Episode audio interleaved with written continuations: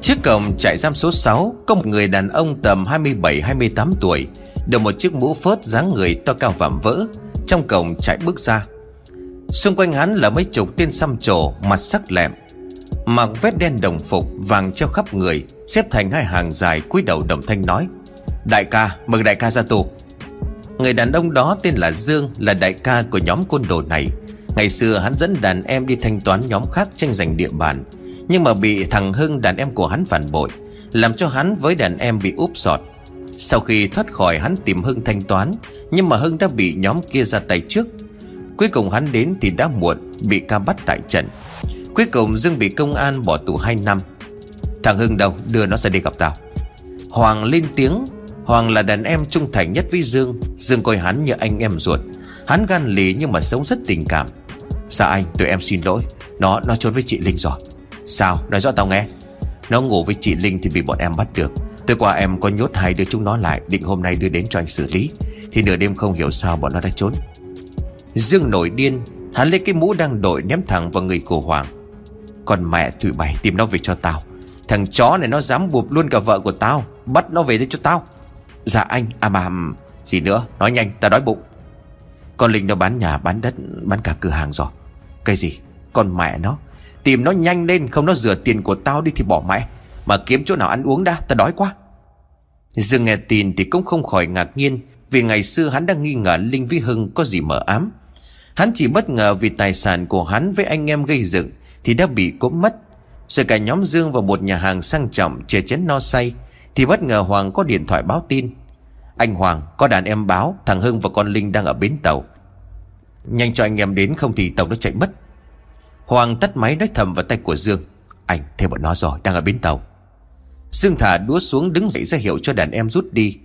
Nhưng vừa bước ra quán thì thấy nhân viên chạy ra. Anh ơi, Bàn của bạn anh chưa có thanh toán, Tổng cộng là hết 12 triệu ạ. À? Dương ra hiệu cho Hoàng trả tiền. Hoàng chạy lại thì thầm với nhân viên gì đó Thì nhân viên lên tiếng. Không được đâu anh ơi, Quán của em không cho nợ anh ạ Hoàng tái mặt, Nói nhỏ thôi gì mà nói to thế hả? Để cầm tạm 2 triệu anh nợ 10 triệu, Chủ quán bạn thân của anh, Yên tâm. Dương nghe vậy thì chạy lại. Cơ 12 triệu thôi mà, mày trả đi. Không có tiền mặt thì tháo cái xích trên cổ của mày xuống mà trả. Anh, vàng giá. Hoàng thì thầm vào tay của Dương. Sau một lúc gom tiền 20 mạng thì có được 6 triệu. Dương phải đặt lại cái vòng âm dương trừ tà Theo Dương chục năm nay để làm thế chấp. Còn mẹ tụi bay. Không có tiền bày đặt đeo vòng giả 20 thằng còn vét nữa. Anh thông cảm, Bọn em xem phim Hàn thì đại ca ra tù toàn ra oai như vậy Cho nên bọn em học theo. Vét thuê cả đó anh, Chứ tiền thì từ khi anh đi, Chị nhà anh quản lý bọn em đâu có được xu nào. Thôi đi nhanh, không nó chạy mất. Một lúc sau thì nhóm của Dương vừa đến bến tàu, Nơi có đứa chồng thấy đôi nam nữ kia. Dương vừa tới nơi thì có đứa lên tiếng. Nó kia, anh Dương. Dương quay mặt lại nhìn về cuối bến tàu Thì thấy Hưng và Linh đang ở đó. Hai người nghe tiếng hét thì cũng quay lại trông thấy Dương. Không nói gì, Dương cầm trên tay là một con phớ Có khắc đồ án giao long từ từ tiến lại. Gã bước mỗi bước một nhanh, Nhưng không đợi cho gã tiến đến Thì Hưng đã hét, Chạy! Nói rồi Hưng với Linh lách vào trong đám người đông đúc Đang đứng chờ tàu.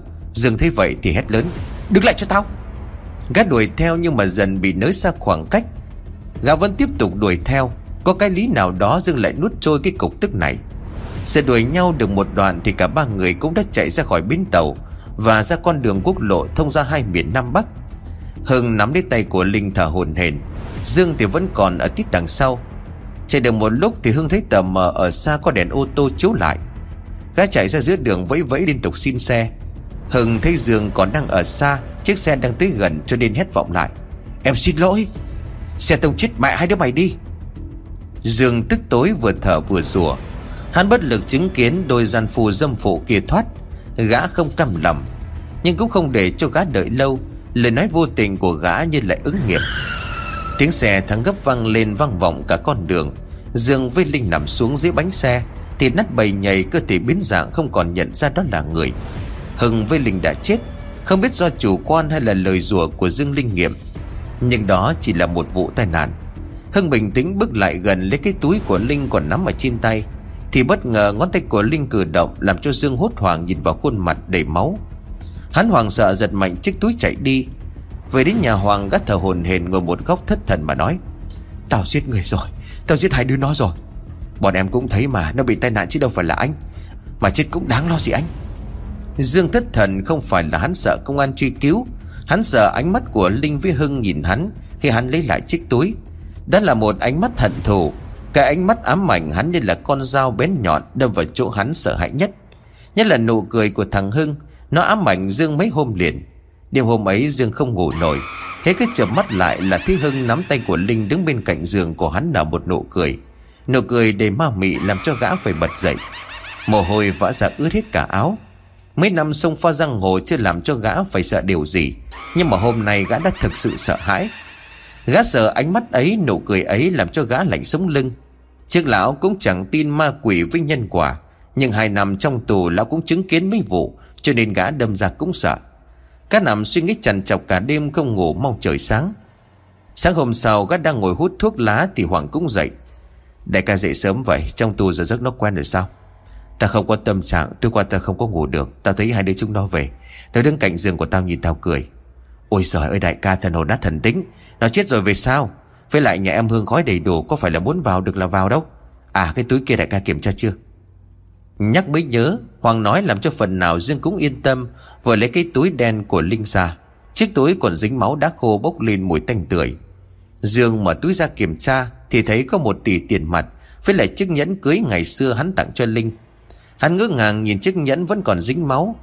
Rõ ràng là lúc gã lấy chiếc cặp nơi tay của Linh Gã mơ màng thấy chiếc nhẫn còn treo trên tay của cô ấy. Sao bây giờ nó lại ở đây? Gã thở dài suy nghĩ một lúc rồi đeo chiếc nhẫn vào tay. Gã không nỡ vứt đi Vì đây là chiếc nhẫn mà trước khi mẹ của hắn mất Đã để lại cho gã. Đây cầm một tỷ, mày cầm đến 500 lo cho anh em. Anh chắc là về quê làm ăn, Trong tù anh cũng suy nghĩ nhiều rồi. Chắc là anh rửa tay gác kiếm. Anh, sao lại thấy được? Không có. Y anh đã quyết khỏi bàn Hoàng cho hết câu thì Dương đã ngắt lời. Gã đứng dậy vứt mấy cọc tiền xuống Rồi cầm cái túi sách bước đi. Hoàng dẻo bước theo sau. Thế anh cầm chiếc điện thoại này đi, Trong này có cái sim em lưu số rồi đó, Có gì khó khăn thì cứ gọi cho em. Dương gật đầu rồi bước đi. Bóng của Dương xa dần Thì Hoàng nhếch mép cười rồi đi vào trong nhà. Tại một vùng quê hẻo lánh, Trên cánh đồng lúa trải dài mênh mông, Có một người đàn ông đang dạo bước đi. Đó là Dương. Gã hít một hơi thật sâu nhìn vào cảnh vật xung quanh. Là một nụ cười đầy thỏa mãn. Sau cuộc sống bon chen đi thành thị, Hắn trở về quê. Hắn dự định sẽ định cư luôn tại đây. Bỏ hết tất cả, gã về quê để ở ẩn. Quế cánh đồng là một con đường dẫn vào trong làng, Nơi hắn từng sinh ra và lớn lên. Hắn đứng nhìn thật lâu rồi dạo bước vào trong làng. Cây dương đấy à Ôi rồi ôi lớn thế này suýt nữa ta không có nhận ra. Dạ chú Thành phải không ạ? À? Trông chú vẫn như ngày xưa, chẳng hề ra đi chút nào cả. Cái thằng này Đã 11 năm rồi con gì? Sao, về quê chơi hả? Dương cười Dạ đâu chú, cháu về đây ở luôn. Em Lan còn ở nhà không chú? Ngày xưa chú chả bảo là cho cháu còn gì. Cái thằng này, cái Lan nó còn ở nhà. Về luôn à Thế thì tối nay ghé qua nhà chú làm cút rượu nhé. Thôi, chú ra đồng đã. Nói rồi Dương tạm biệt chú Thành rào bước về nhà. Căn nhà của bố mẹ Dương nằm ở cuối ngõ. Dương đẩy cánh cầm sắt đã khóa lâu ngày hoen dĩ bước vào. Mảnh sân cỏ lên rậm rạp, Cây sung lớn dập bóng che khuất cả mảnh sân. Gã bước vào đẩy cửa ra, Trong nhà đồ đạc vẫn còn đó Ở nguyên vị trí như ngày mà gã cất bước lên trốn thành thị. Bụi phủ một lớp dày mạng nhện Thì răng hết cả nhà. Nó là căn nhà hoang không có người ở. Dương thở dài. Mười năm ta lại trở về, Cảnh vẫn vậy, Người vẫn vậy. Rồi hắn vứt cái cặp tiến vào góc rồi bắt đầu dọn dẹp. Dương dọn dẹp hết một ngày thì mọi thứ cũng gọn gàng hơn nhiều. Gã lấy di ảnh của bố mẹ ra chùi cho sạch, Rồi thắp nén nhang. Nhá nhằm tối, Dương sang nhà chú Thành làm cút rượu Với đám thanh niên ở trong làng. Dương kể hết lịch sử bon chen đô thành của hắn. Đứa nào cũng nhìn hắn với một ánh mắt kính nể. Tan tiệc cũng được 10 giờ đêm Thì có hơi men hắn bước tưởng bước lảo đảo Trên con đường vắng trở về nhà. Tầm này con đường làng không một bóng người qua lại. Những cơn gió cuối thu thổi vi vu làm cho hắn lạnh ngắt. Hắn bước tới bụi tre gần đó chút bầu tâm sự. Uống nhiều làm cho hắn không nhịn được. Hắn tụt quần xuống và bắt đầu chút bầu tâm sự hắn nhịn bấy lâu nay lên cây tre làng. Gió thổi mạnh làm cho bụi tre nghiêng ngả. Thân và lá những cây tre cọ sát mạnh vào nhau, Tạo nên những tiếng kêu cót két. Hắn vừa tiểu vừa suy nghĩ điều gì, Thì nghe tiếng tre hắn thấy ớn lạnh cả người. Hắn ngước đầu lên nhìn ngọn tre, Thì thấy một nam một nữ đang ngồi trên ngọn tre già lầm bầm. Có nợ có trả, Không nợ cũng phải trả. Trả xong hết nợ. Tiếng nói vọng xuống làm cho hắn nổi ra gà. Hắn chẳng suy nghĩ gì nhiều hơn, Liền ba chân bốn càng chạy một mạch trở về nhà. Cứ chạy hắn vẫn nghe tiếng vọng ở đằng sau. Có nợ có trả, Không nợ cũng phải trả. Trả xong hết nợ. Cái giọng này hắn biết, Đó là giọng của người cùng hắn đầu ấp tay gối. Xen kẽ là giọng đàn ông, đàn em của hắn Hưng. Tụi mày tha cho tao, Tụi mày sẽ cán chết chứ đâu phải là tao hại. Hắn vừa chạy vừa hét lớn. Một lúc sau thì hắn thở dài ra một hơi Vì hắn đã về đến nhà. Gã đẩy cửa bước vào Thiên cài cẩn thận bật điện lên. Nhưng gã đã quên là ngôi nhà này Đã bị cắt điện từ lâu. Hắn vội vàng lục lọi tìm cây đèn dầu Nhưng mà không thấy. Chỉ có ánh sáng của chiếc điện thoại Là thứ duy nhất hắn có Hắn liền chửi thề Còn mẹ nó đi đâu cũng không có hết đen Nói rồi hắn vội vàng leo lên chiếc giường tre ngày bé mà hắn ngủ đắp chăn kín mít. Khi cô nhón chân đi ngang qua phòng, anh ta giả vờ ngủ. Nằm dưới tấm chăn hắn đang siết chặt hai tay nắm run rẩy Rồi hắn cũng mệt quá mà thiếp đi lúc nào chẳng hay. Sáng hôm sau Dương tỉnh dậy, mùi rượu dư âm tối qua vẫn còn chưa dứt. Dương xuống nhà làm cốc nước rồi nhớ lại chuyện lúc đêm. Hắn thở dài một hơi. Chắc là mình say quá cho nên ảo giác. Hai đứa kia sao vào tận đây được Dương đánh răng rửa mặt rồi đi đến nhà của chú Thành Nhà gọi cho một ít thợ xây sửa lại cái mái ngói Với sửa sang lại ngôi nhà Còn hắn đi lên điện lực để xin bắt lại điện, Rồi chạy lên thị trấn sắp một ít vật dụng gia đình Với mua một con xe máy để tiện đường đi lại Dương sắm sửa xong xuôi thì trở về nhà chỉ đạo mấy bác thợ hồ. Xây nhà không phải là một hai ngày xong, Cho nên hắn cũng không vội. Đến tối Dương mời rượu thở đang lúc mà uống giờ thì sắp hết rượu, Gã vội vàng phóng chiếc quây mới mua đi mua. Đi được một đoạn thì gã thấy một thanh niên mặc bộ đồ trắng vẫy xe. Dừng lại, người thanh niên kia lên tiếng giọng ồm ồm nói. Anh trẻ em ngồi nhờ đến đầu làng được không? Lên đi, anh chở. Dương cũng chẳng suy nghĩ nhiều, chờ người thanh niên kia đến đầu làng, Rồi quay lại mua rượu. Gã mua xong rồi quay lại thì đến lúc nãy, Lại vẫn thấy người thanh niên đó vẫy xe. Dương hốt hoảng dừng xe lại. Ơ, anh mới chở mày đến đầu làng, Sao lại ở đây? Anh cho em ngồi nhờ xe lên đầu làng. Dương nghĩ ở trong bụng, Quái thật, Mới chở nó lên xong. Mà nghĩ vậy chứ Dương cũng nhiệt tình chờ người thanh niên đó. Mà đầu làng với cuối làng cách nhau một cánh đồng dài. Mà ở đồng lấy đâu ra ánh sáng. Dương vừa đi vừa hỏi, Nhà chú ở đâu? Nay anh nhớ là anh chở chú lên rồi mà. Người thanh niên im lặng. Dương có hỏi thêm mấy câu Thì người thanh niên kia vẫn im lặng. Gã bắt đầu thấy ớn lạnh. Con mẹ nó mới ở tù được mấy ngày, Toàn gặp mấy thứ đâu đâu Đến cuối cánh đồng, thanh niên ra hiệu dừng xe. Dương thả hắn xuống một mạch phóng xe về nhà. Ấy mà lần này gã phóng được 100 mét, Thì thấy người thanh niên nọ lại với tay ở phía trước. Hắn nắng giọng rời thề, Vây vây cái gì? Rồi hắn lao xe về phía nhà. Về tới nhà thì gã lấy lại tinh thần Vẫn chưa hết run rẩy, Kể lại với mấy người kia. Mấy gã kia nghe kể lại thì không sợ chút nào, Mà còn cười lớn trên nỗi đau của người khác. Có phải mày gặp hai cái thằng tóc màu gà phải không? Nó mặc bộ đồ trắng xin đi đường. Ô, sao bác lại biết? Thế bác cũng gặp sao? Dương hốt hoảng hỏi lại, gã muốn nghe. Tao lạ gì? Hai cái thằng ôn con nhà bác hạ đó Mà việc gì? Là sao à em không có hiểu. Hải đến nó sinh đôi, Chuyên đi xin đường mấy người thanh niên lạ.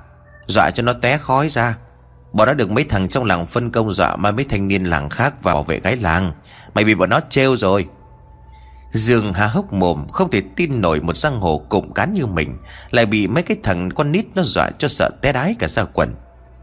Gã cũng nhớ lại mang mắng Lúc mà gã khăn gói đi thì nhớ ở bên nhà bác Hạ Có sinh hai đứa anh em sinh đôi Dương liền rú lên Còn mẹ nó Em mà gặp phải em hành cho nó ra ngô ra khoai Dương vừa nói xong thì ở ngoài cổng thanh niên nọ ra vẻ thần bí hắng giọng ồm ồm nói vọng vào.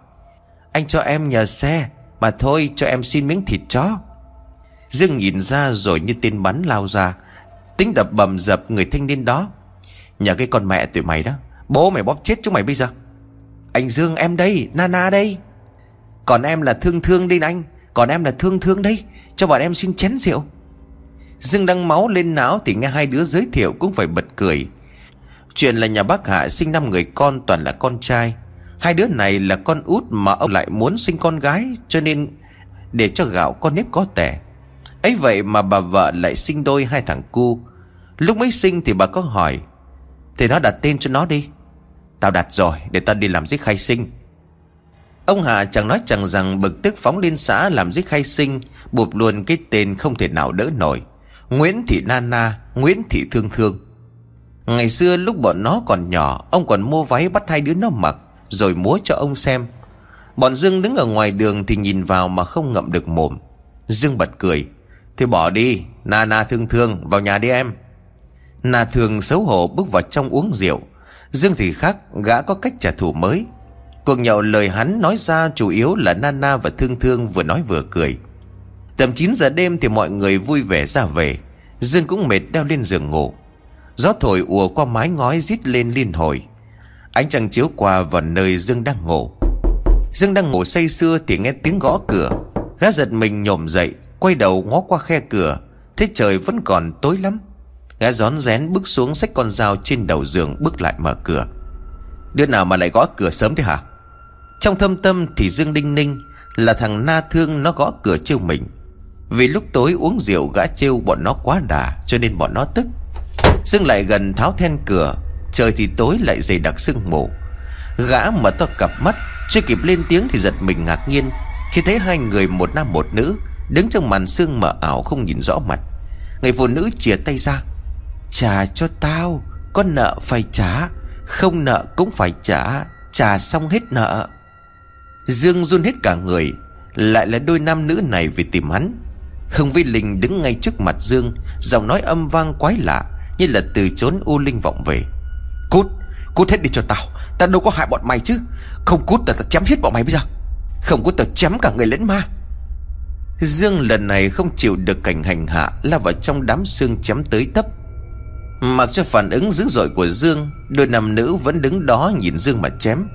Mặt đôi nam nữ trắng toát, Đôi mắt trừng trừng nhìn Dương đăm đăm, Khiến chỉ vài giây sau Gã đã lạnh toát cả sống lưng Xuân lầy bẩy thả dao quỷ xuống khóc lóc van xin. Bọn mày sống khôn chết thiêng Thì làm ơn tha cho tao.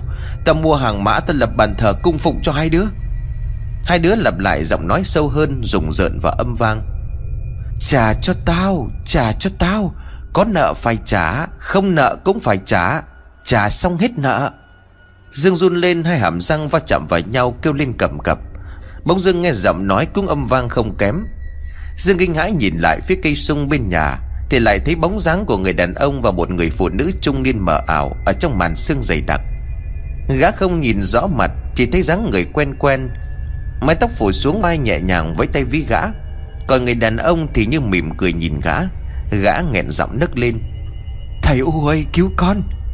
Vào nhà đi con, Còn bay thì ra khỏi nhà tao.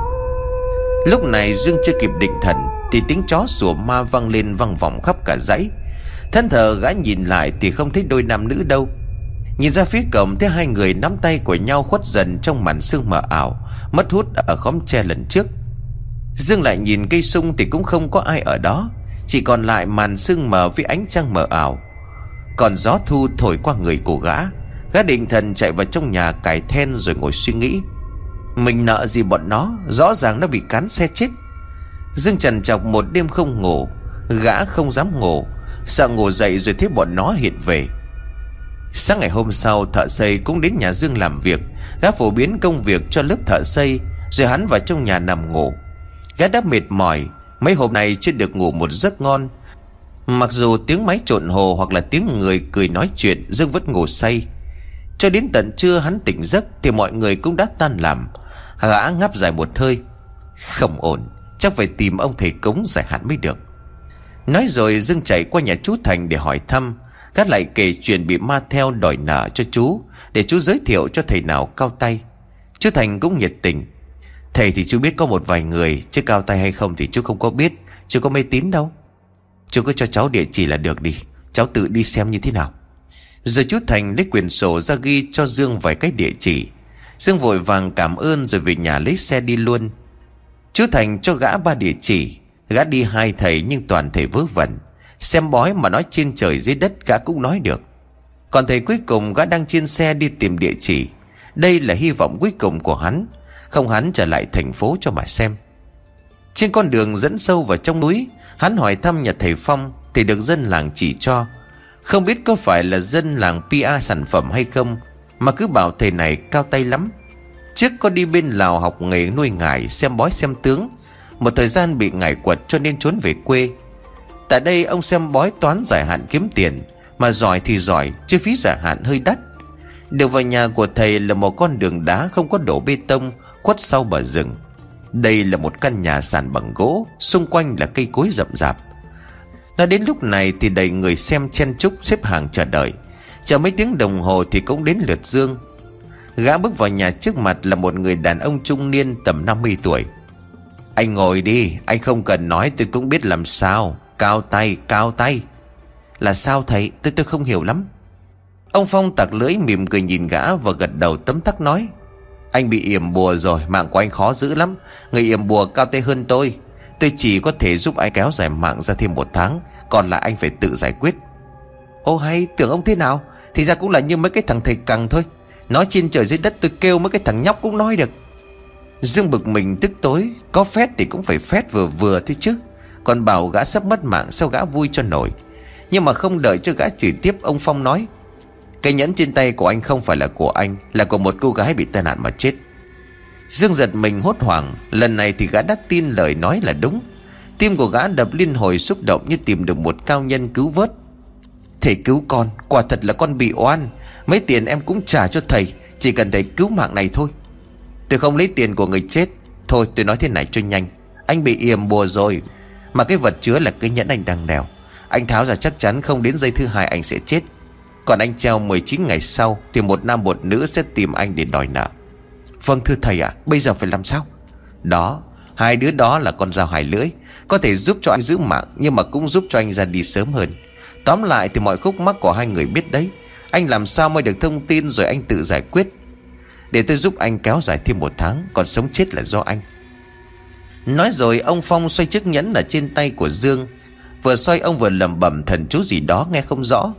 Rồi ông lấy cái lọ ở bên trong là một chất dịch màu đỏ bốc mùi tanh tưởi Nhỏ vào chiếc nhẫn ba giọt.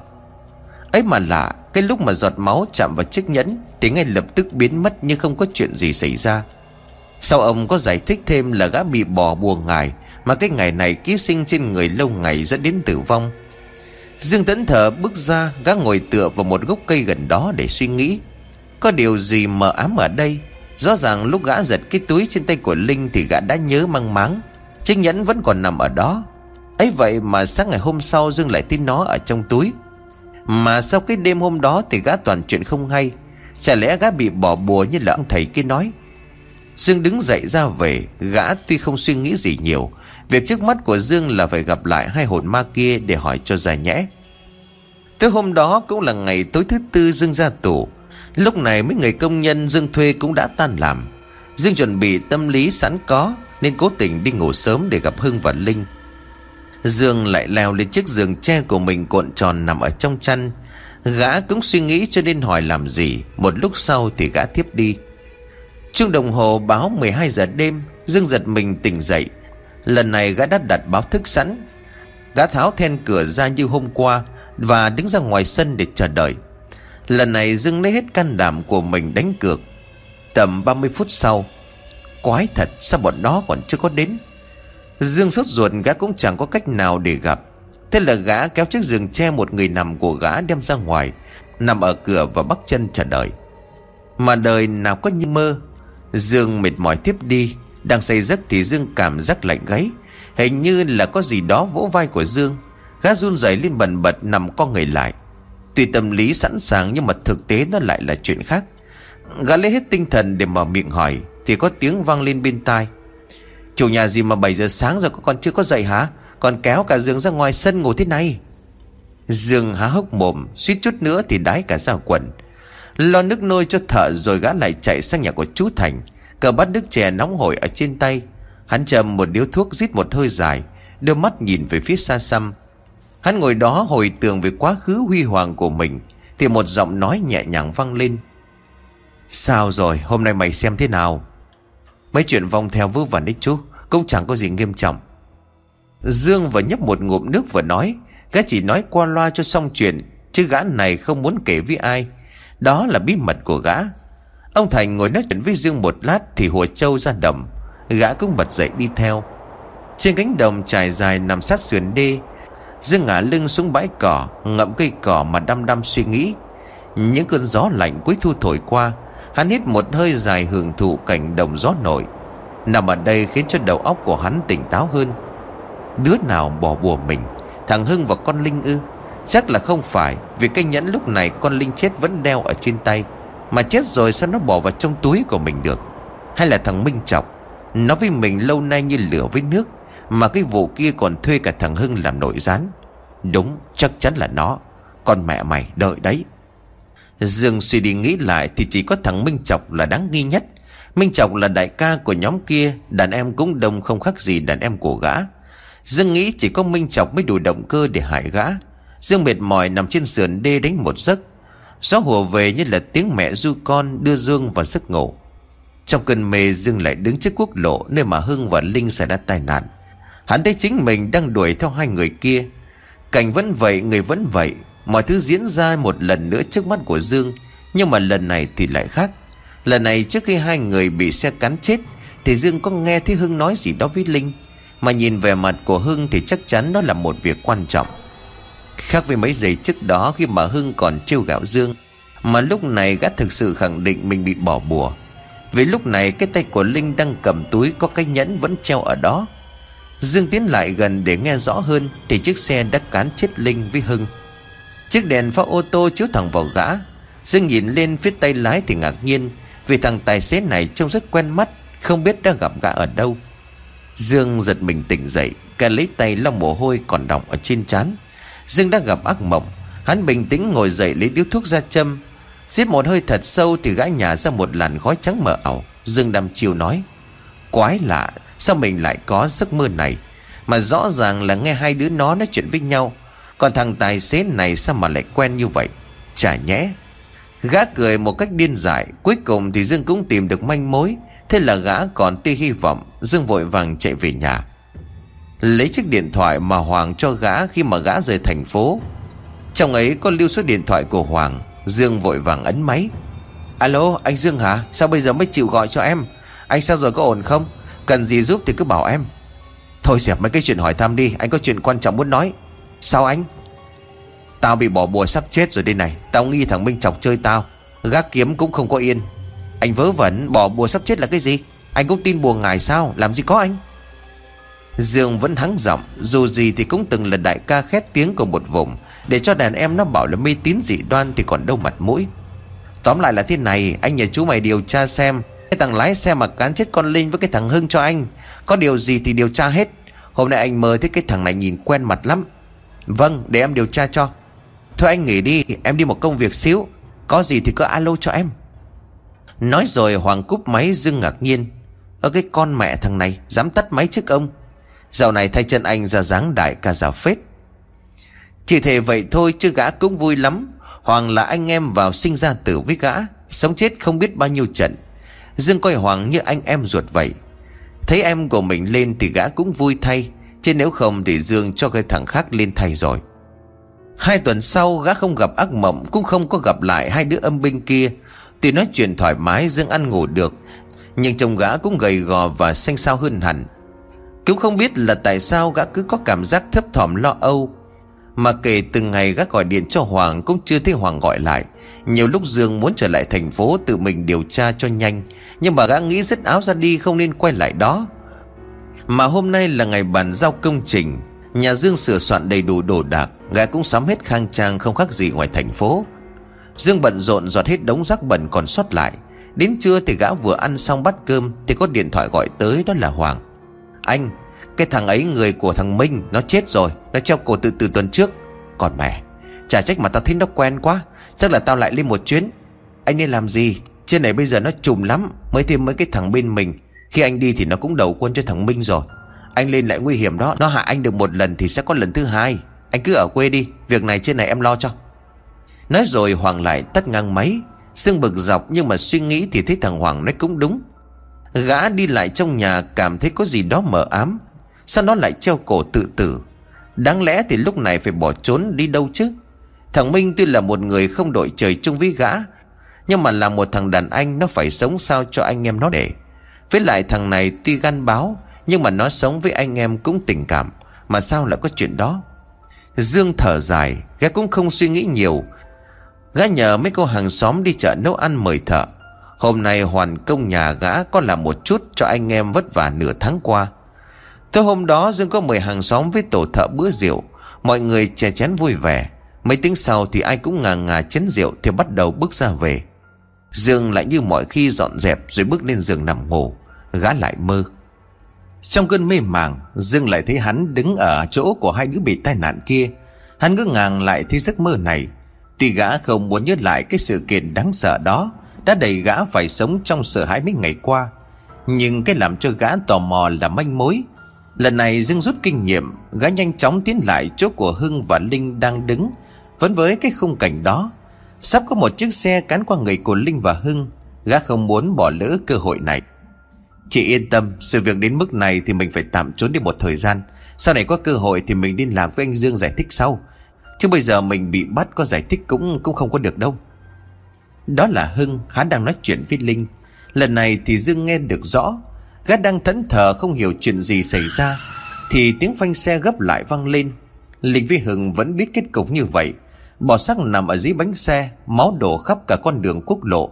Thân thể tứ chi mỗi chỗ một mảnh. Cái cảnh máu thịt bầy nhầy ám ảnh Dương. Giấc mơ vẫn chưa kết thúc. Gã vẫn còn đứng đó nhìn mình lấy chiếc cặp màu đen từ tay của Linh. Rồi gã lại nhìn lên chỗ tay lái. Thấy hắn vẫn đang ngồi trên tay giữ vô lăng miệng mỉm cười. Nhìn Dương một cái. Lúc Dương đang chăm chú nhìn thì bất ngờ dưới bánh xe máu thịt đang lúc nhúc bỏ lại với nhau. Dương chứng kiến tất cả gã không muốn tiếp tục xem nữa. Dương như là có gì đó thôi thúc gã chạy đi. Gã lấy hết can đảm rồi nhấc đôi chân lấy đạp mà chạy khỏi giấc mơ quái quỷ này. Gã đã xem đủ, nhưng gã nào di chuyển được. Chân của Dương như kẹt phải vũng bùn bầy nhảy. Hắn nhìn xuống thì thấy bàn tay của Linh và Hưng đã nắm chặt lên đôi bàn chân của hắn. Dường như là cố vùng vẫy nhưng không được. Gã nhìn xuống hai khuôn mặt bầy nhảy máu Linh còn đỡ chứ khuôn mặt của Hưng thì không còn nhận dạng được. Những mảnh sọ văng ra khuôn mặt Hưng tứ tung. Máu tràn hết ra kèm theo đó là những khối não màu trắng. Hòa tan vào máu chỗ có, chỗ không trông rất gây sợ. Bất ngờ Hưng và Linh nhìn chằm chằm gã bằng đôi mắt không có sức sống.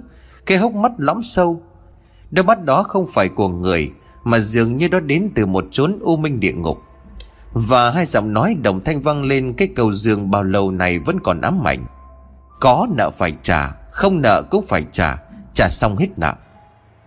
Dương không chịu cho tấn được nữa Thì gã dồn hết sức lực mà nói, Không, thả tao ra. Dương bật dậy gã vuốt ngực thở liên hồi. Trời cuối thu sắp chuyển sang đông Mà gã mồ hôi đã chảy ướt cả áo. Dương thất thần ngồi tại chỗ thở dài.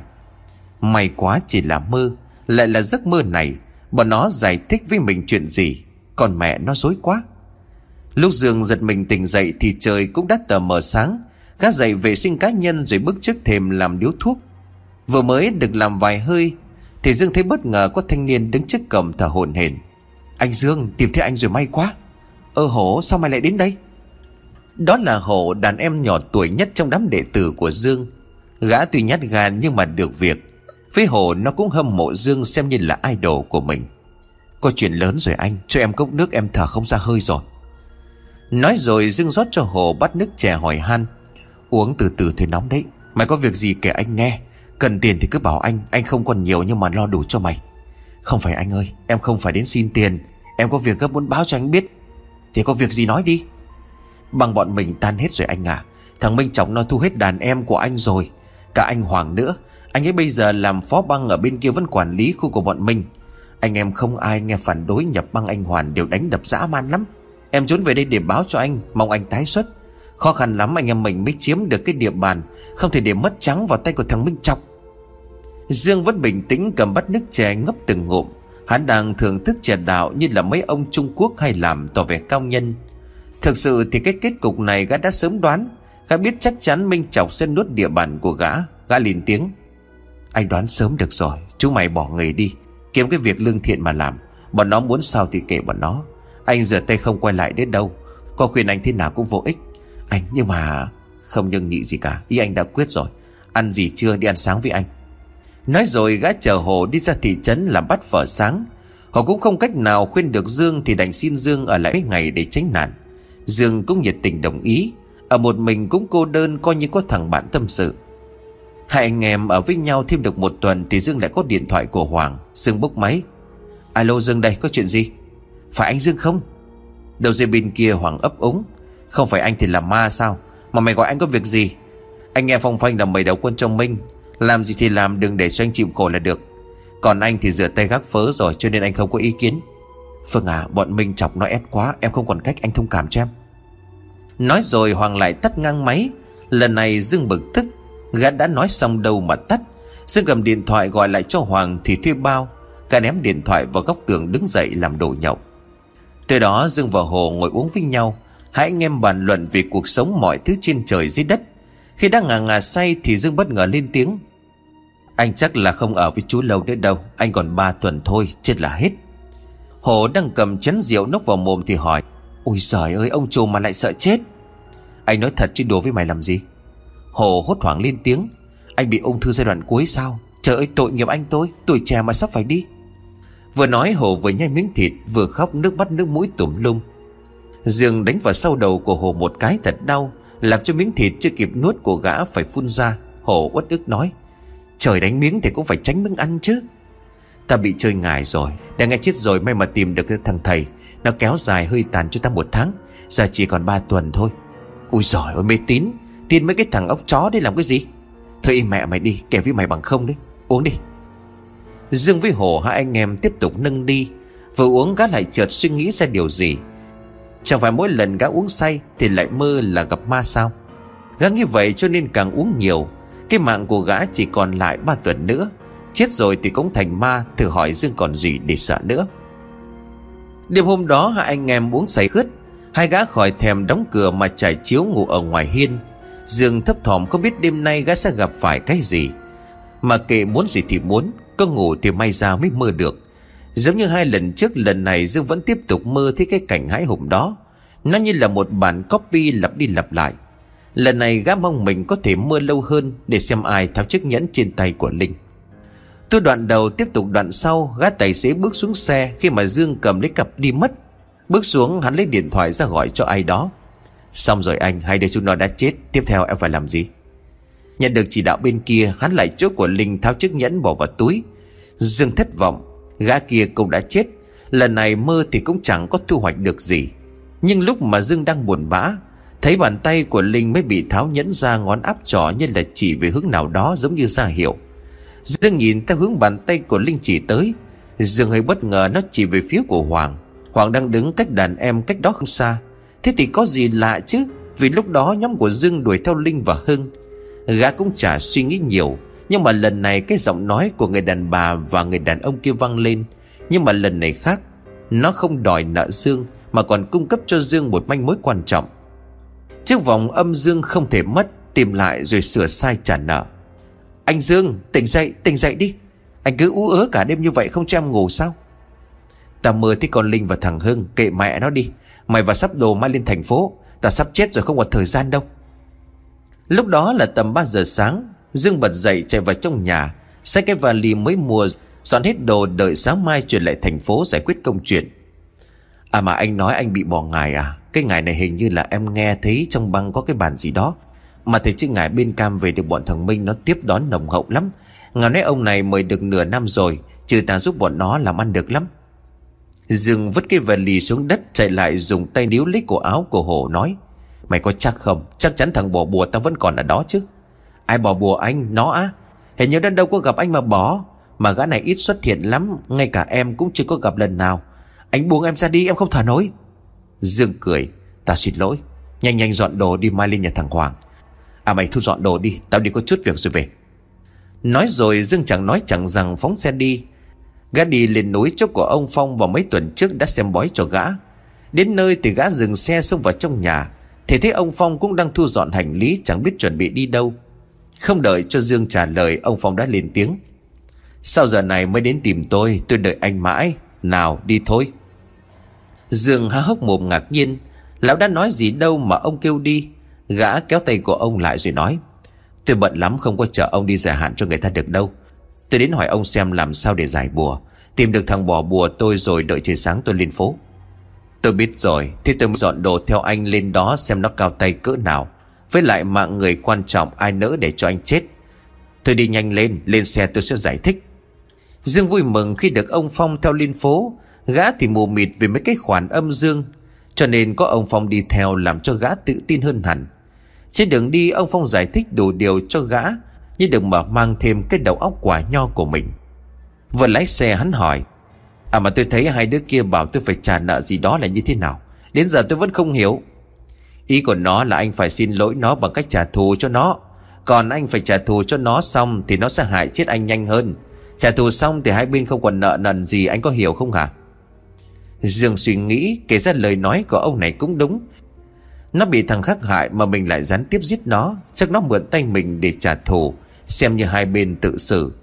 Không nhiều lời nữa, Dương phóng xe nhanh về nhà đón thằng Hồ, Rồi ba người tiến thẳng ra bến xe. Hắn biết chuyến xe đầu tiên lên phố. Từ thôn tỉnh chỗ của hắn lên phố cũng mất khoảng gần 3 tiếng đồng hồ Hắn thấp thỏm lo âu, Không biết hắn còn mạng trở về quê sinh sống nữa không Hắn biết hắn bắt buộc phải trở lại chỗ hắn phải đổ máu để giành giật từng miếng cơm và manh áo này. Ba tiếng sau, ba người bước xuống xe trong trung tâm thành phố. Việc đầu tiên hắn trở lại là tìm đến nhà hàng hôm bữa mà hắn phải để lại chiếc vòng âm dương mà theo hắn cả chục năm. Đây là chiếc vòng mà mẹ Linh đã tặng cho hắn trước khi mất. Trong giấc mơ kia, Linh lại bảo hắn phải tìm lại được chiếc vòng âm dương nọ. Gã bảo ông Phong cùng với thằng Hồ tìm khách sạn nào đó ở lại, có gì nhắn tin cho gã cái địa chỉ rồi gã qua. Dương không muốn liên hệ cho đàn em, Bởi vì chỉ cần nghe tin gã xuất hiện, Chắc chắn thằng Minh sẽ cho đàn em đến phá. Với lại giờ hắn đơn cô thế cô, Không thể một mình chống đỡ. Dương về gà phóng xe về phía nhà hàng gần trại giam số 6 Bước xuống xe Gã vội chạy vào hỏi quản lý xin được chuộc chiếc vòng hôm bữa. Gã có cầm cố tại cửa hàng. Nhưng gã đã cầm cốc. Quản lý có bảo là chiếc vòng đó đã được Hoàng chuộc về. Gã thở dài không mất đã là may. Dương liền quay đầu xe về nhà của Hoàng. Gã dừng xe trước cổng khóa bên trong mà gọi. Hoàng, Hoàng ơi. Hoàng chạy ra vẻ mặt ngạc nhiên như nhìn thấy ma. Ôi anh Dương sao anh ở đây? Anh lên đây sắp một ít đồ. Với lại lúc nãy tiện qua cái nhà hàng chuộc cái vòng. Mà nghe nói là chú lấy giúp anh rồi, Cho nên là qua xin lại. Cái vòng à em quên mất. Tính chuộc gửi cho anh mà em bận quá, Anh vào nhà em. Thôi anh ghé qua một chút thôi, Không lại lỡ xe về quê. Thì anh đợi em một chút, em vào lấy cho. Hoàng vội vàng chạy vào trong nhà, lấy chiếc vòng âm dương đưa cho Dương. Dương cũng không muốn làm to chuyện, cho nên cũng không kể với Hoàng lên đây trả thù. Gã nhận lấy chiếc vòng từ Hoàng rồi chạy về khách sạn chỗ ông hồ và Phong đang thuê. Gã mở phòng ra, ông Phong lên tiếng. Anh đưa cái vòng đó cho tôi xem. Dương vừa lấy chiếc vòng ra đưa cho ông Phong. Lão cầm chiếc vòng lên ngạc nhiên ngắm nghĩ một chút, Tấm tắc lão liền bảo, Chiếc vòng này hay đó, Nó chắc bị yểm rồi. May mà có tôi đi theo không mạng của anh khó giữ rồi đó. Là sao ạ? À? Tôi mới đi lấy về sao lại bị yếm được? Ông xem lại, Phía hôm qua tôi mơ thấy hai đứa kia nó bảo lấy chiếc vòng về, Chả lẽ nó còn tính hại tôi? Ông Phong nhìn gã một chút lắc đầu rồi nói, Thế anh không nhớ hôm qua tôi bảo gì sao? Nó là con dao hai lưỡi, Chết hay sống là do nó. Dương nhớ lại lúc ông Phong có nói như vậy, Gã cảm thấy đưa ông Phong đi theo là một quyết định sáng suốt. Dù sao thì người ta cũng hành nghề mấy chục năm, Không dám nói là số một, Nhưng mà trong nghề cũng chưa chắc thua kém ai. Ông Phong cầm lấy chiếc vòng bằng vàng đặt lên chiếc khăn màu trắng, Ở giữa có theo hình bát quái do ông đưa lên. Tiếp theo đó, ông lấy cái lọ dịch hôm bữa, Nhỏ ba giọt vào trong chiếc vòng rồi ngâm nó vào nước lạnh. Ông Phong chấp hai tay lại với nhau, Miệng lẩm bẩm niệm chú. Những câu thoại không rõ lời vang lên Thì chiếc vòng của Dương bắt đầu đung đưa trong nước. Nước dần dần ngả sang màu xanh lơ. Một lát sau thì từ trong chiếc vòng vô số các sợi tơ màu đen Kết tùa ra bên ngoài chiếc vòng Nói chiếc vòng lúc này như một con sâu gióm khổng lồ thì cũng không quá. Trông thôi mà Dương với Hồ phải nổi hết cả da gà da vịt. Ông Phong bất ngờ hét lên. Lấy cái lọ lúc nãy nhỏ vào đây ba giọt nhanh lên. Dương giật mình vội vã lấy lại chiếc bình nhỏ vào trong chậu nước, Vừa nhỏ vào bên sông đám lồng kia lách tách ra khỏi cái vòng bởi theo hút hết chất dịch màu đỏ đó. Ông Phong cũng không bỏ lỡ cơ hội Lấy tay chộp nhanh vào chiếc chậu kéo chiếc vòng kia ra. Mồ hôi đã ướt đẫm lưng áo của ông. Thở dài ra một hơi rồi ra hiệu thằng Hồ đổ nước đi, Rồi ông lấy chiếc vòng cho Dương lên rồi lên tiếng. Đây, cái vòng này tôi đã giải giúp anh Anh đeo vào đi. Chiếc vòng này từ đâu mà có? Mẹ vợ tôi cho. Ông Phong thở dài một hơi thật sâu, Một lúc sau ông mới nói, Đúng là cái duyên mà, Chiếc vòng này năm trước tôi có yểm ngài và chiếc vòng. Treo chiếc vòng âm dương này sẽ tránh mọi loại ngài, Muốn yểm cũng không được. Lúc xưa tôi xem cho bà ấy Thì thấy cô gái chết mà không cứu được, Còn con rể bị yểm cho nên làm cho. Mà dặn phải treo trên người mà, Sao anh lại đi cầm đố. Dương không biết là nên tin hay không, Tin cũng vậy mà không tin cũng vậy. Bỗng dừng dừng đứng phát dậy, Hai tay nắm chặt thành nắm đấm. Đôi mắt đỏ hoe như là tùy thời có thể khóc. Hắn hét lên giận dữ. Hoàng, chả lẽ là mày? Con mẹ mày ta sẽ giết mày. Ta sống tệ với mày chỗ nào hả Hoàng? Gã liền mở vali rút ra con mã tấu, Có khắc đồ án con dao long, Đã theo gã lâu nay hùng hổ bước đi. Hồ đứng bên nhà vệ sinh bên cạnh, Chạy lại hốt hoảng ôm Dương. Anh bình tĩnh nào, từ từ nói. Ông Phòng cũng lên tiếng.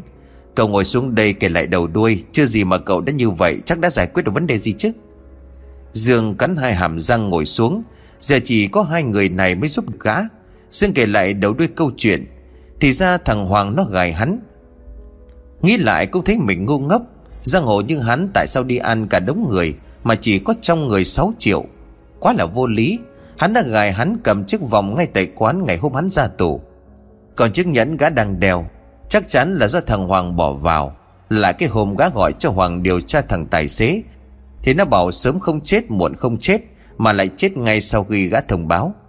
Còn nữa, trong giấc mơ kia, Rõ ràng là bàn tay của Linh chỉ thẳng vào Hoàng với đàn em như ra hiệu. Nó còn chuộc chiếc vòng này để yểm ngải đưa cho Dương. Mà gã còn nhớ cái hôm Hoàng gọi điện hỏi, Có phải là anh Dương đó không? Chắc chắn là hắn kiểm tra Dương đã bị ngải hại chết chưa? Dương chưa chết cho nên gã yểm luôn chiếc vòng định gửi cho Dương. Chỉ từng đó thôi cũng đủ để cho gã quyết định một trăm phần trăm là thằng Hoàng làm phản. Nhưng động cơ của hắn là gì? Sao lại hãm hại Dương? Đó là điều mà gã thắc mắc. Gã xem thằng Hoàng như anh em ruột, Không có lý gì mà nó phản lại. Kể xong đầu đuôi thì Hồ trầm ngâm suy nghĩ, Điều gì đó lúc này gã cũng có mặt. Còn ông Phong thì lên tiếng, Anh cứ từ từ đã, Vậy thì chắc chắn nó hại cậu rồi. Chớ manh động rất dây động rừng. Mày phải tương kết tiểu kế. Anh lao đi chả khác nào đi nạp mạng cả. Tôi chắc chắn gã đang ấp ủ âm mưu gì đó. Hổ liền nói chen. Đúng rồi đó anh, chắc chắn là thằng Hoàng rồi. Còn mẹ nó chó chết ăn cháo đá bát. Lúc đi ăn thì em có đem theo tiền. Nhưng nó nói là đùa anh xíu cho anh cầm chiếc vòng mai chuộc. Em thấy vậy cũng vui cho nên là xem cảm giác ăn nợ nó thế nào cho nên im. Với lại lúc anh đuổi Hưng và chị Linh đi thì nó bảo là để mình anh đuổi theo đó lại là chuyện riêng của anh.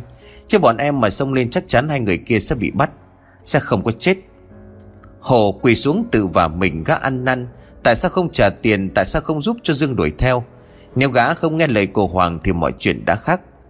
Mày đứng dậy đi, Đây không phải là lỗi của mày. Anh có trách mày đâu mà mày tự vả mình thế hả? Bình tĩnh nào, Cái gì tôi cũng biết Chứ tôi chắc chắn là gã không biết tôi đi với hai cậu lên đây nên là cứ yên tâm tôi sẽ nghĩ cách cứu hai cậu. Ông Phong tiếp lời rồi bắt đầu giải thích thêm cho Dương bình tĩnh lại. Dương với Hồ thì im lặng lắng nghe ông Phong phân tích. Nếu như cậu còn manh động như vậy thì tôi sẽ về ngay lập tức. Tôi không thể cược cái mạng này vào kẻ không biết nhẫn. Cái vấn đề này tôi phân tích như này. Thứ nhất là cô Linh báo mộng cho cậu chuộc cái vòng Để chỉ cho cậu thằng Hoàng là thằng làm phản. Thứ hai, cậu nghĩ mỗi mình nó tự sắp đặt được cái bố cục này hay sao? Lẽ nào sau lưng của nó là không có ai? Vậy bây giờ thằng bỏ ngải, cậu đang ở đâu? Chẳng phải là đang ở địa bàn của Minh Chọc kẻ thù của cậu, Cho nên tôi chắc chắn bọn nó có liên quan đến nhau. Cậu mà làm bậy bây giờ là cậu tự tìm đường chết. Cái thứ ba là tôi muốn nói về cái vòng này. Tôi phải nhờ tới sư phụ chỉ đạo từng bước mới yểm được. Nói là cái vòng này có một không hai cũng chẳng sao. Cậu nghĩ xem, từ đâu mà cậu bước vào đỉnh cao? Chẳng lẽ trước mắt một cái cậu đã từ một thằng tay trắng thành chùm sao? Cho đến bây giờ cậu đeo cái vòng này vào cho tôi. Dương trầm mặc Gã nhận ra cái sai của mình, Cái tính nổi nóng chưa tìm hiểu vấn đề Mà đã nổi khủng như vậy. Dương với lấy cái vòng âm dương từ tay của Phong Rồi treo lại lên cổ của mình. Gã cũng chẳng có cái cảm giác gì khác, Mà thôi kể cứ treo vào đã. Rồi gã như sực nhớ ra điều gì lên tiếng hỏi. Thì ông giải luôn cái nhẫn này cho tôi đi. Ông Phong mỉm cười, Một nụ cười làm cho Dương thấy lạnh gáy. Một nụ cười chết đừng đầy âm mưu, Làm cho Dương phải giận tóc gáy. Bây giờ giải phong thì dễ, Có chiếc vòng âm dương này rồi thì giải đơn giản. Nhưng cái tôi muốn là đọ ngài, Chả lẽ anh không muốn thằng bỏ bùa anh bị ngài quật? Có sao không? Nó hại được tôi thì không có chuyện bỏ qua dễ dàng như vậy, Nhưng phải làm thế nào? Theo tôi thì trước tiên phải giải quyết thằng này trước, Nó rất nguy hiểm. Anh sẽ làm vật chứa tôi sẽ yểm ngài anh. Nếu mà ngài của tôi độc hơn Thì nó sẽ bị ngài quật. Nhà thì điên dại nặng thì mất mạng, Rồi tôi sẽ giải bùa cho anh. Anh sẽ sống. Còn nếu như tôi thua thì mạng của anh khó giữ. Chưa hai cái loại ngài một lúc giúp anh hầu tổ tiên nhanh hơn. Tôi bị ngài quật lại cũng mất mạng theo anh. Đơn giản vậy thôi chứ cơ bản là ý anh thế nào? Anh suy nghĩ đi, Thời gian không còn nhiều. Lúc trước tôi có nói phép anh. Thực ra thì thời gian anh còn lại một tuần nữa thôi. Dương một lần nữa rơi vào trầm mặc, Gã chửi thề ở trong lòng. Lão hồ ly, Con mẹ nó muốn lấy mình làm bao cát Để cho lão đấm đá hay sao? Nhưng mà không được, Nếu mà đúng thật như lão nói Thì mình chỉ còn một tuần. Con mẹ đường nào cũng chết thôi, Thuận theo ý trời. Dương sau một lúc suy nghĩ xong xuôi gã lại gọi hồ lên mà nói. Hổ bây giờ anh chỉ còn tin tưởng mỗi mày, Nếu mà anh có chuyện gì mày phải giúp anh trả thù. Hổ quỳ xuống nước mắt nước mũi gã rơi, Chưa bao giờ gã phải khóc. Nhưng vì Dương gã đã rơi lệ Giọt lệ của một thằng đàn ông sẵn sàng vì anh em, Dù gã rơi vào biển lửa gã cũng dám nhảy. Gã vừa khóc vừa ôm đùi của Dương mà nói, Em thề, anh mà có mệnh hệ gì thì thù lớn thù bé em sẽ cộng lại, Rồi bắt nó phải trả gấp 10 lần, Nhưng anh phải bình an. Nhìn thằng Hồ như vậy, Dương suýt nữa cũng cảm động. Gã đỡ Hồ dậy rồi nói, Được rồi, tôi chả có gì ngoài cái xác này đây. Ông muốn làm gì thì làm. Vậy chứ, Nhưng mà anh yên tâm. Trước tôi còn sợ chứ có cái vòng này Thì phần thắng cũng được 5 phần. Tối nay cậu Hồ đi mua cho tôi một chiếc nhẫn kích thước như trước kia. Tối nay 12 giờ tôi sẽ làm lễ. Cậu còn mấy tiếng, còn việc gì chưa đi làm thì đi làm đi. Cấm cậu đi trả thù, Vì đây là bước đầu tiên của kế hoạch. Thực ra Dương cũng chẳng có việc gì tiếc nối cái cuộc sống này nữa. Bố mẹ gã thì đã mất sớm để cho gã mồ côi. Vợ với đàn em thì đã bị gã gián tiếp hại chết, Gã đã sớm buông xuôi tất cả. Nói sống thì sống như vậy thôi, Chứ Dương chả có mục đích sống nào cả. Gã đã sớm thả đời theo gió Gió thổi đến đâu thì gã bay đến đó vậy thôi. Ông làm lễ gọi bố mẹ tôi với Linh và Hưng lên. Tôi thắp nén hương xin lỗi rồi ông làm gì thì làm. Ông Phong cũng không nhiều lời nữa. Ông đặt bốn con hình nộm bằng sơm, Rồi hỏi đầy đủ họ tháng năm sinh của những người mất Mà Dương cần gọi. Rồi lầm bầm thần chú gì đó.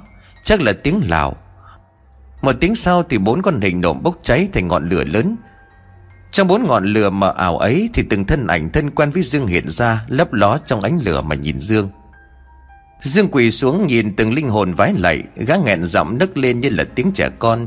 Gã khóc. Thầy U, Con xin lỗi thầy U vì chưa được làm người đàng hoàng như lời thầy U đã dặn. Con xin thắp nén nhang mong thầy U tha thứ cho đứa con này. Hưng Linh, Anh không biết là hai đứa mày làm cái gì, Nhưng mà anh gián tiếp hại hai đứa mày. Anh có lỗi với hai đứa, Anh bắt nợ với hai đứa, Anh sẽ trả hết. Gã nấc lên nhưng vẫn không quên nói. Hai em, Thầy U hai em, Nhớ phù hộ cho con cho anh ta qua cái nạn này. Nói rồi gã lại nằm lại, Rồi thắp trước mỗi con hình nộm ba nén hương, Rồi gã nhìn lên mấy đống lửa đang tắt dần. Ánh sáng cũng yếu đi Nhưng gã cũng thấy mọi người đều gật đầu với gã, Làm cho gã tự tin liều cái mạng này. Được một lát thì thằng Hổ cầm tiền đi mua cơm Và mua chiếc nhẫn như ông Phong đã dặn rồi trở về. Hổ nhìn Dương rồi đưa nhẫn cho ông Phong, rồi ông Phong đem chiếc nhẫn mới mua vào trong nhà tắm làm gì đó. Một tiếng sau mới trở ra. Nhìn ông Phong có vẻ như rất hài lòng với tác phẩm của mình.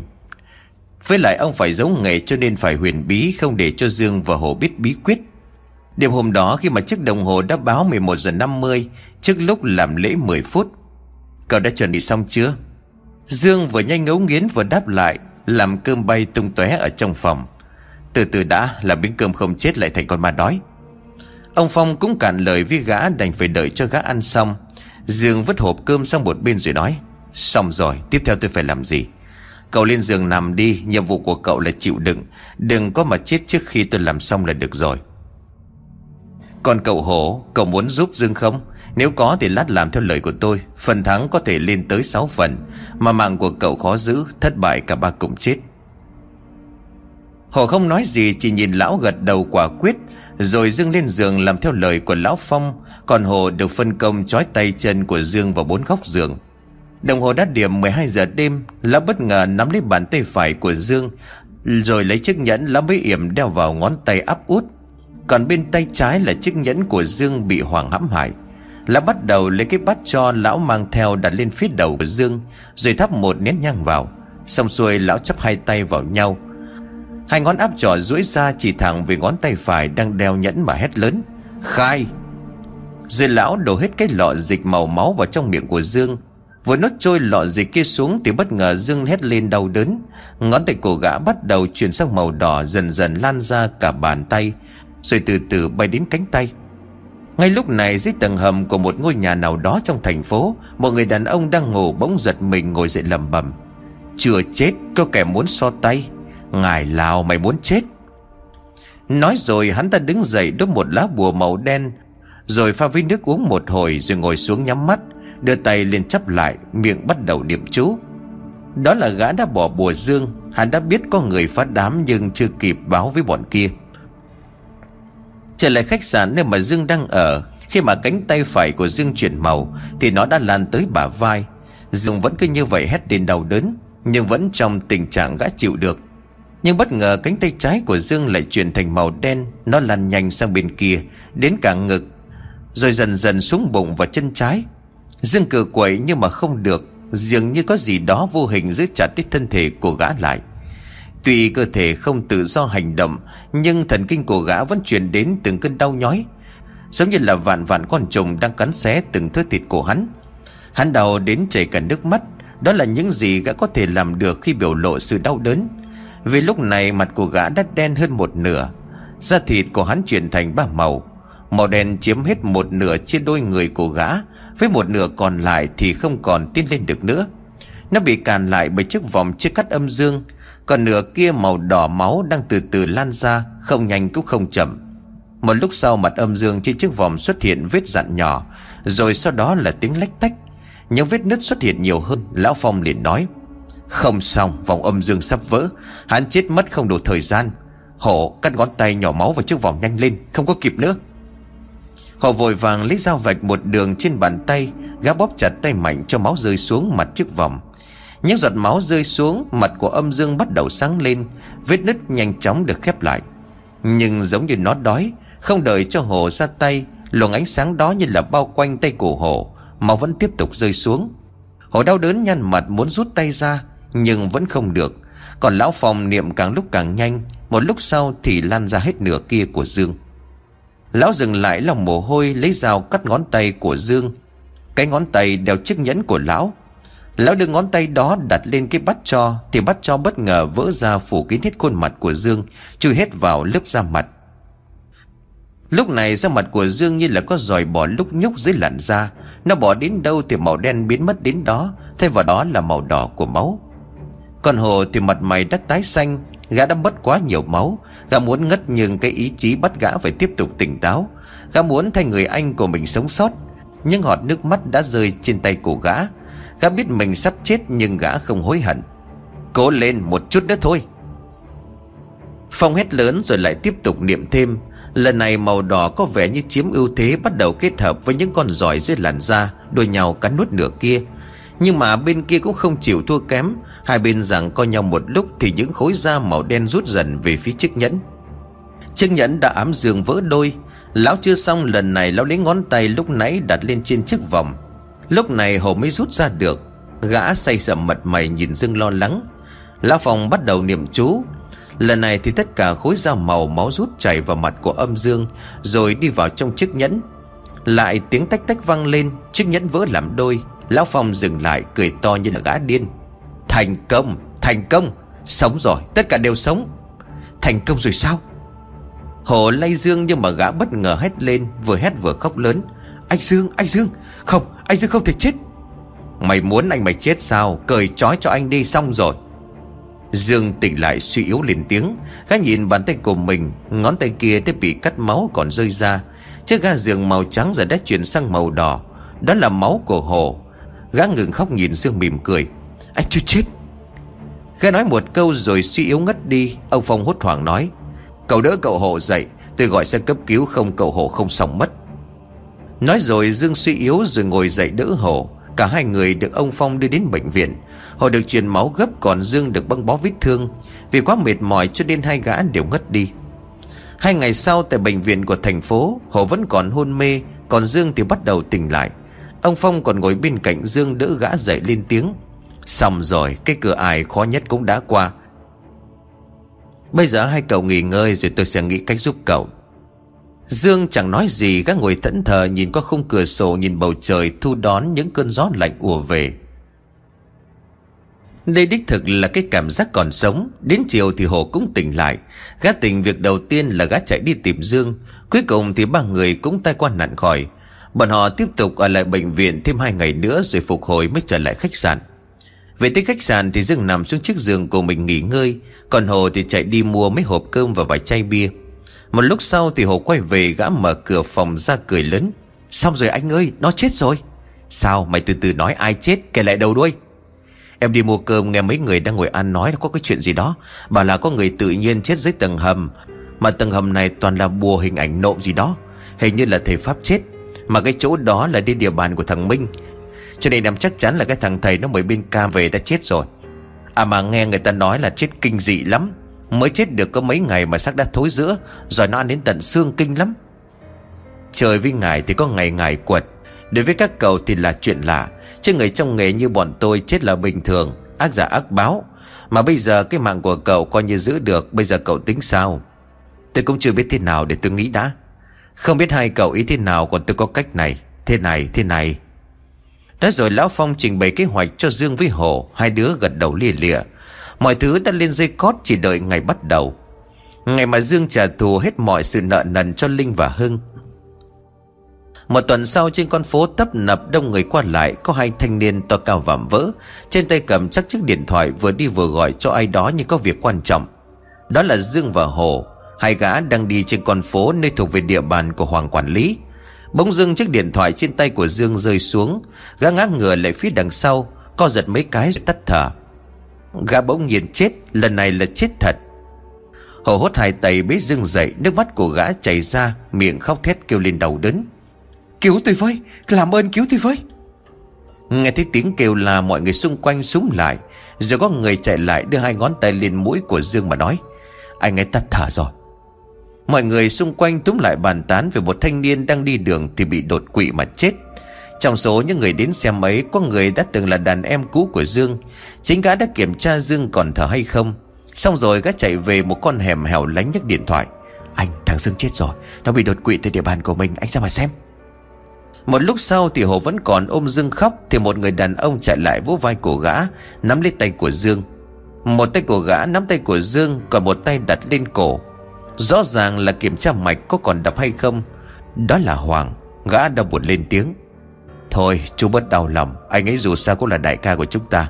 Đưa anh ấy về làm đám tang cho thật sớm, Đại ca đã không còn ai thân thích, Sống bọn mình không lo được.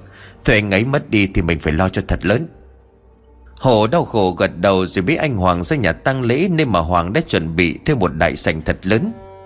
Ngày hôm sau, nhà tăng lễ chật cứng người ra vào. Đầu đầu cũng thấy những thanh niên xăm trổ, Mặc bộ quần áo tê màu đen trông rất hoành tráng.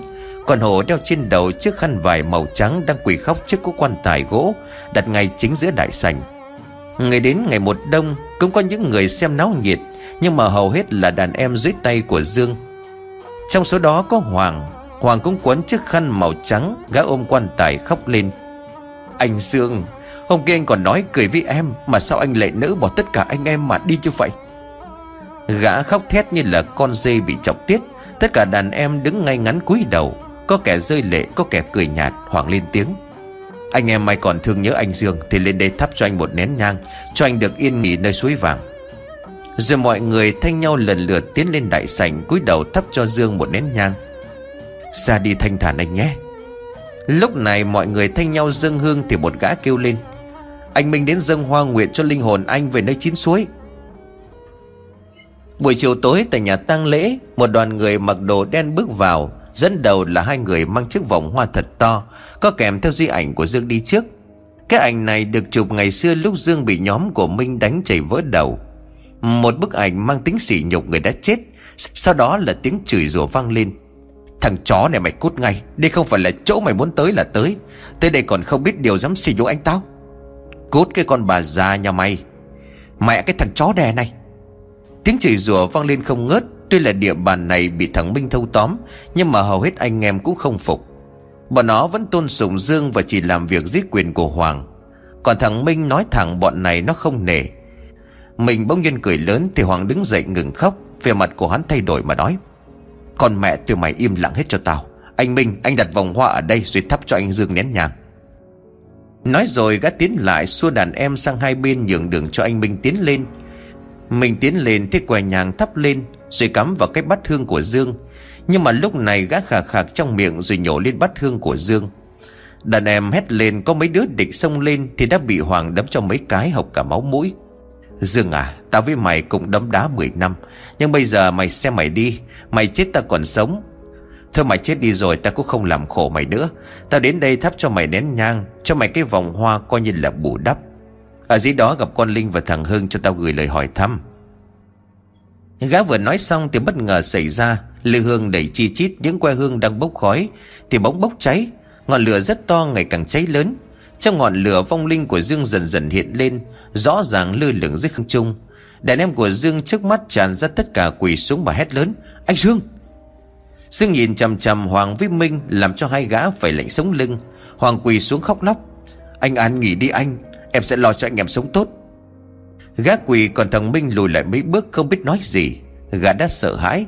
Thì lúc này tiếng của Dương vang lên, Giọng nói u ám như từ địa ngục vang vọng về cõi trần gian. Hoàng, mày hại tao, Mày im ngài tao, Mày giết tao. Mày giết Linh, mày giết Hưng, Mày phải chết. Hoàng ngạc nhiên nhìn Dương gã khóc rồi chỉ vào mặt của thằng Minh. Không phải em, anh nhầm người rồi. Là hắn. Là hắn làm hết không phải em. Minh trợn mắt há mồm nhìn gã. Mẹ mày con chó này, Chính mày làm. Chính mày bảo tao làm. Còn mẹ mày mày đổ hết cho tao sao? Chưa kịp nói xong câu Thì Hoàng đã cầm con dao găm Cứng ngang cổ của Minh. Máu từ cổ của gã phun ra thành vòi. Minh chỉ kịp ôm cổ ạc ạc mấy tiếng rồi ngã xuống đất. Bộ quần áo màu trắng của Minh lúc này đã nhuốm màu máu. Dây thanh quản lòi ra trông rất kinh dị. Minh chết mà không kịp nhắm mắt. Đàn em của hắn không ai xông lên trả thù cho gã. Vì sao? Vì Hoàng đã mua chuộc tất cả. Gã là chùm cuối, Một mình gã đã lên dây cót cho tất cả mọi chuyện. Cứ cổ của Minh xong, Hoàng quỳ xuống trên vũng máu nhìn Dương mà khóc lên thảm thiết. Làm như gã vô tội. Bây giờ gã thể hiện mình là một thằng đàn em trung thành. Anh, em đã trả thù cho anh rồi. Mong anh yên nghỉ đến chín suối. Lúc này bỗng hổ cười lớn. Hắn đứng một bên im lặng nãy giờ Mặc cho Minh sỉ nhục Dương. Và để cho Hoàng tha hồ diễn kịch. Hay lắm anh Hoàng, Anh nên bỏ nghề đi. Anh làm nghề diễn viên hợp hơn đấy. Mày nói gì? Cầm cái mồm mày cho tao. Hôm nay là tăng lễ của anh Dương, Cho nên tao bỏ qua cho mày. Nói một tiếng nữa, tao cho mày xuống hậu anh Dương đó. Hoàng không nói gì nữa Gát đầy nắp quan tài của Dương ra. Đưa vào trong lấy tay gỡ một chiếc bùa trên trán của Dương. Ngọn lửa từ trên lư hương bỗng vụt tắt. Trong quan tài có bóng người ngồi dậy. Hắn mở mắt ra rồi từ từ nhảy xuống đứng trước mặt của Hoàng chầm chầm Mọi người trong nhà tăng lễ ngạc nhiên, Tiếng bàn tán to nhỏ vang lên. Tao bị hoa mắt mày à Tao thấy anh Dương sống dậy. Ờ tao cũng thấy, mày vài cho tao một cái. Liên tục là những tiếng vải nhau vang lên trong nhà tăng lễ. Không phải là mơ, Thực ra là Dương chưa có chết, Gã chỉ giả chết. Ông Phong giúp gã giả chết trong vòng 2 ngày, Phải gỡ chiếc bùa ra không gã sẽ chết thật. Ông còn tách hồn của hắn ra khỏi xác Để dọa cho Hoàng Vi Minh. Quả nhiên là Hoàng đã trúng bẫy. Những tiếng khóc vang lên kèm theo sự vui sướng Khi mà ai cũng biết rằng Dương chưa chết. Hoàng buồn rùn chân tay mà nói, Mày chưa chết? Mày nhìn tao giống đang chết không? Dương nhìn gã rồi gằn giọng lên, Hai tay nắm chặt như là tùy thời cơ Có thể lao lên đâm chết Hoàng bất cứ lúc nào. Hoàng liền hét lớn, Tụi mày đâu, lên giết nó cho tao. Ai giết được tao thưởng cho một tỷ tiền mặt. Hồ liền nói, Ai theo nể anh Dương thì bảo vệ anh ấy. Bọn mày từ mấy thằng côn đồ vất vưởng ở ngoài đường xó chợ, Ai cứ mang chúng mày. Nói rồi có vẻ vì lòng tham sông lên, Có kẻ thờ ơ không muốn mất lòng hai bên Thì ngồi đợi.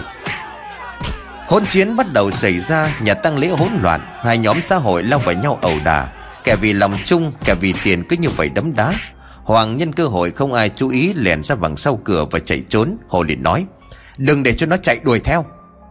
Dương là người đầu tiên đuổi theo. Hoàng chạy phía trước, còn Dương với Hồ Và một vài đám đàn em đuổi phía sau. Lúc này thì trời cũng đã tối, Chạy được một lúc thì cả hai ra đến con đường quốc lộ. Đúng nơi Hương và Linh bỏ mạng Thì Dương bất ngờ hét lên. Mày đứng lại, Tao với mày mỗi người một kiếm, Đánh nhau như hai thằng đàn ông. Nếu tao thua bỏ mạng thì mày còn sống yên ổn. Có đàn em đây làm chứng, Còn mày thua mày chỉ bỏ cái mạng lại đây.